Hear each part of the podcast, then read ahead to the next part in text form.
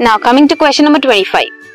Four students A, B, C and D observed the roots and leaves of a maize plant and reported their observations as चार अलग अलग student ने observation की मेज plant की roots के और उनके लीव्स की क्या देखा उन्होंने जो ए था स्टूडेंट उसने देखा दैट फिब्रस रूट्स थी एंड विनेशन रेटिकुलेट थी सेकंड बी ने देखा fibrous roots and parallel venation थी लीव्स में थर्ड ने देखा टैप रूट थी एंड रेटिकुलेट वेनेशन थी लीव्स में फोर्थ ने देखा tap root and parallel venation थी लीव्स में which student had the correct observation why किस स्टूडेंट की करेक्ट ऑब्जर्वेशन थी करेक्ट ऑब्जर्वेशन थी डी की.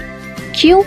क्योंकि मेज की रूट्स फिब्रस होती हैं with parallel venation in leaves.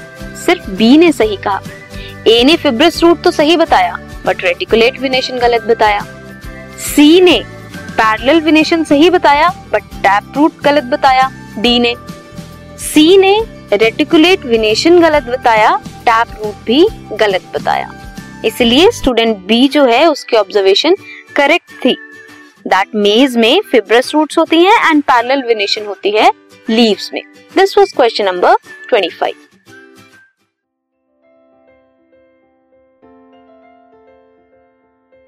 this podcast is brought you by Hubhopper Shiksha Abhiyan अगर आपको ये पॉडकास्ट पसंद आया तो प्लीज़ लाइक शेयर और सब्सक्राइब करें और वीडियो क्लासेस के लिए शिक्षा अभियान के यूट्यूब चैनल पर जाएँ।